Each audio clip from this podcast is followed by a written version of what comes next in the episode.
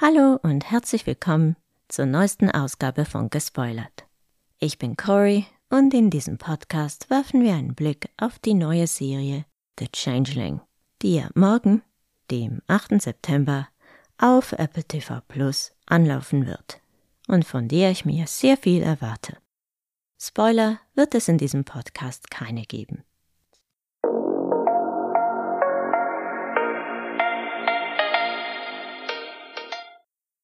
Ich bin wieder ein bisschen spät dran mit der Vorschau, sorry, weil ich vor ein paar Wochen krank war und das noch immer nicht wieder aufgeholt habe. Doch ab nächster Woche sollte alles etwas regelmäßiger und frühzeitiger erfolgen. Wie gesagt, wird es in diesem Podcast keine Spoiler geben. Ich werde nur Dinge ansprechen, die bereits in den Trailern zu sehen sind oder zur Grundprämisse gehören. Außerdem sehr allgemeine Infos über den zu erwartenden Ton der Serie oder so ähnliches. Aber fangen wir endlich mal an. Worum wird es in dieser Serie überhaupt gehen? IMDB fasst das Ganze so zusammen. In einem alternativen New York City sucht ein Vater und Ehemann in einer magischen Welt nach seinem entführten Sohn und seiner verschwundenen Frau. Das ist eine ganz gute Zusammenfassung der eigentlichen Geschichte aber gibt natürlich nicht annähernd wieder, was uns alles erwarten wird. Die Serie basiert auf dem gleichnamigen Buch aus dem Jahr 2017 von Victor Laval. Der Roman wurde, soviel ich weiß, noch nicht in die deutsche Sprache übersetzt, was wirklich schade ist, denn es ist definitiv eines der besten Bücher, die ich in den letzten Jahren gelesen habe. Das führt aber immerhin dazu, dass die Geschichte kaum jemandem hier geläufig sein sollte. Und das ist toll, denn das Buch ist voller Überraschung. Die Serienadaption wurde von Kelly Marcel geschrieben. Sie fungiert auch als Showrunnerin. Als Regisseurin ist Melina Matsukas tätig, die bisher eher Musikvideos gedreht hat. Die Hauptrolle des Apollo wird von Lakeith Stanfield übernommen. Er ist bekannt aus Knives Out und war immerhin schon mal für einen Oscar nominiert. Auch Clark Bucko und Adina Porter, auch zwei Namen, die ich immerhin schon mal gehört habe, werden zwei wichtige Rollen verkörpern. Das hört sich schon mal vielversprechend an. Wie schon oft setzt auch hier Apple TV Plus auf bekannte Gesichter. Das hat sich bisher schon einige Male ziemlich bezahlt gemacht. Wenn ich an das Buch denke, sind drei Dinge, besonders bemerkenswert. Erstens ist die Geschichte äußerst originell und einfallsreich. Zweitens funktioniert die Geschichte auf mehreren Ebenen.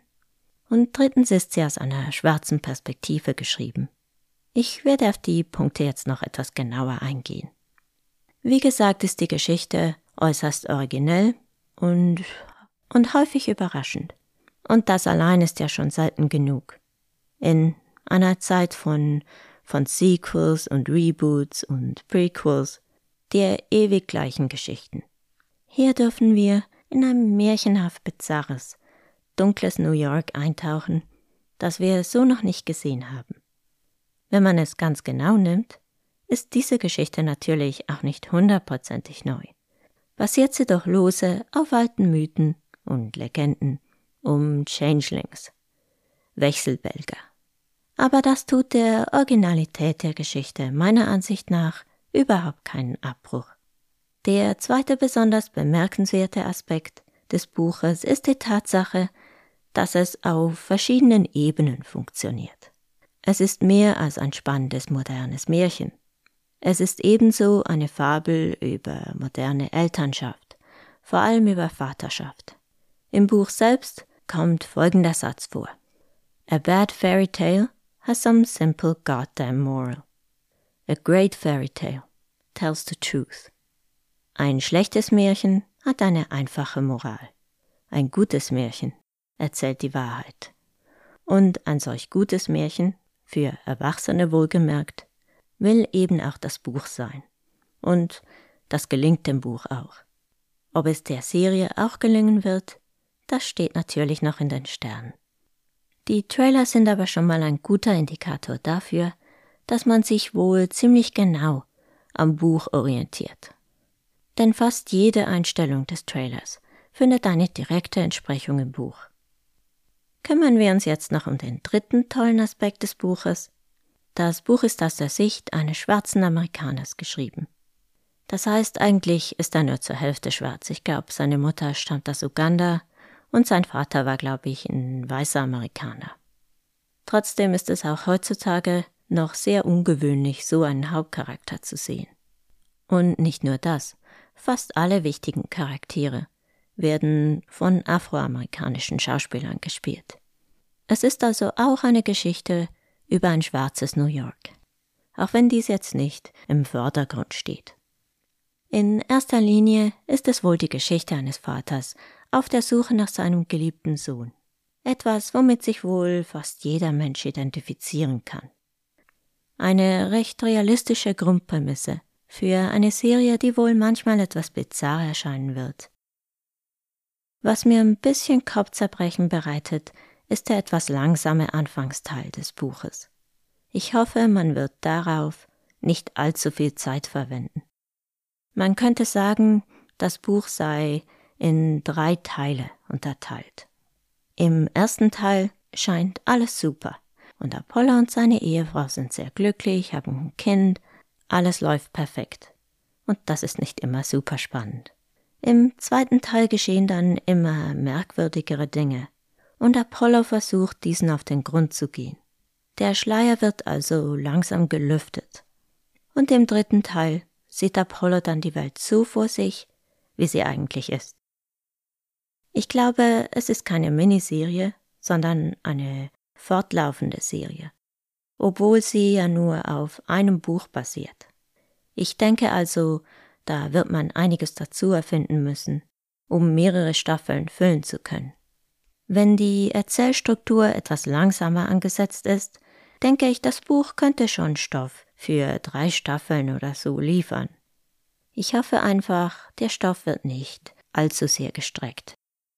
Leute, die schon ein paar Folgen gesehen haben, sagen denn auch, dass es eher ein, ein Slow Burn sei, was ja grundsätzlich nichts Schlechtes ist.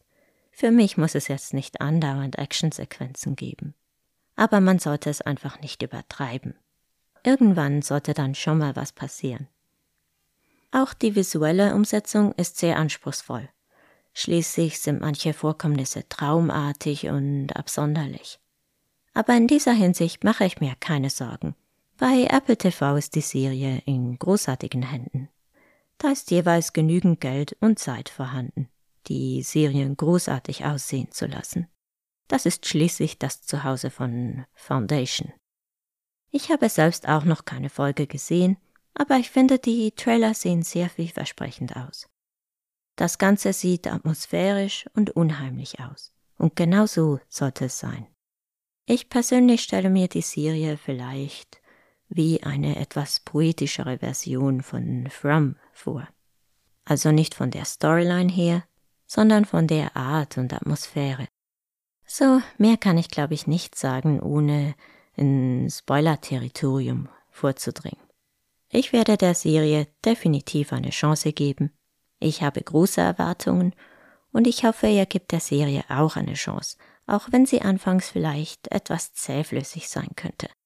Das war das Buch auch, aber es hat sich sowas von gelohnt, dran zu bleiben.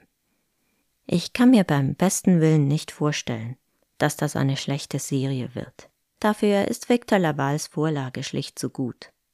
Aber lasst mich doch wissen, falls ihr das Buch auch gelesen haben solltet oder wie ihr die Serie findet, wenn ihr da mal ein paar Folgen gesehen habt. Ihr könnt mich wie immer erreichen über gespoilert.podcast at gmail.com. In meinem nächsten Podcast werde ich mich mit einer Serie beschäftigen, die erst Anfang des nächsten Jahres erscheinen wird. Mit Three Body Problem. Und der Frage, ob Netflix daraus wirklich was Anständiges machen kann. Verabschieden möchte ich mich mit einem weiteren Zitat über Märchen aus Victor Lavals The Changeling. Was zum Nachdenken. Do you know how much harm happily ever after has done to mankind? I wish they said something else at the end of those stories instead. They tried to be happy, or eternal happiness is a fruitless pursuit. frei übersetzt. Hast du irgendeine Ahnung, was für einen Schaden und sie lebten glücklich bis an ihr Lebensende angerichtet hat? Ich wünschte mir, sie würden was anderes sagen am Ende dieser Geschichten. Sie versuchten, glücklich zu sein. Oder ewige Glückseligkeit ist ein vergebliches Unterfangen. Das war's jetzt aber. Cory out.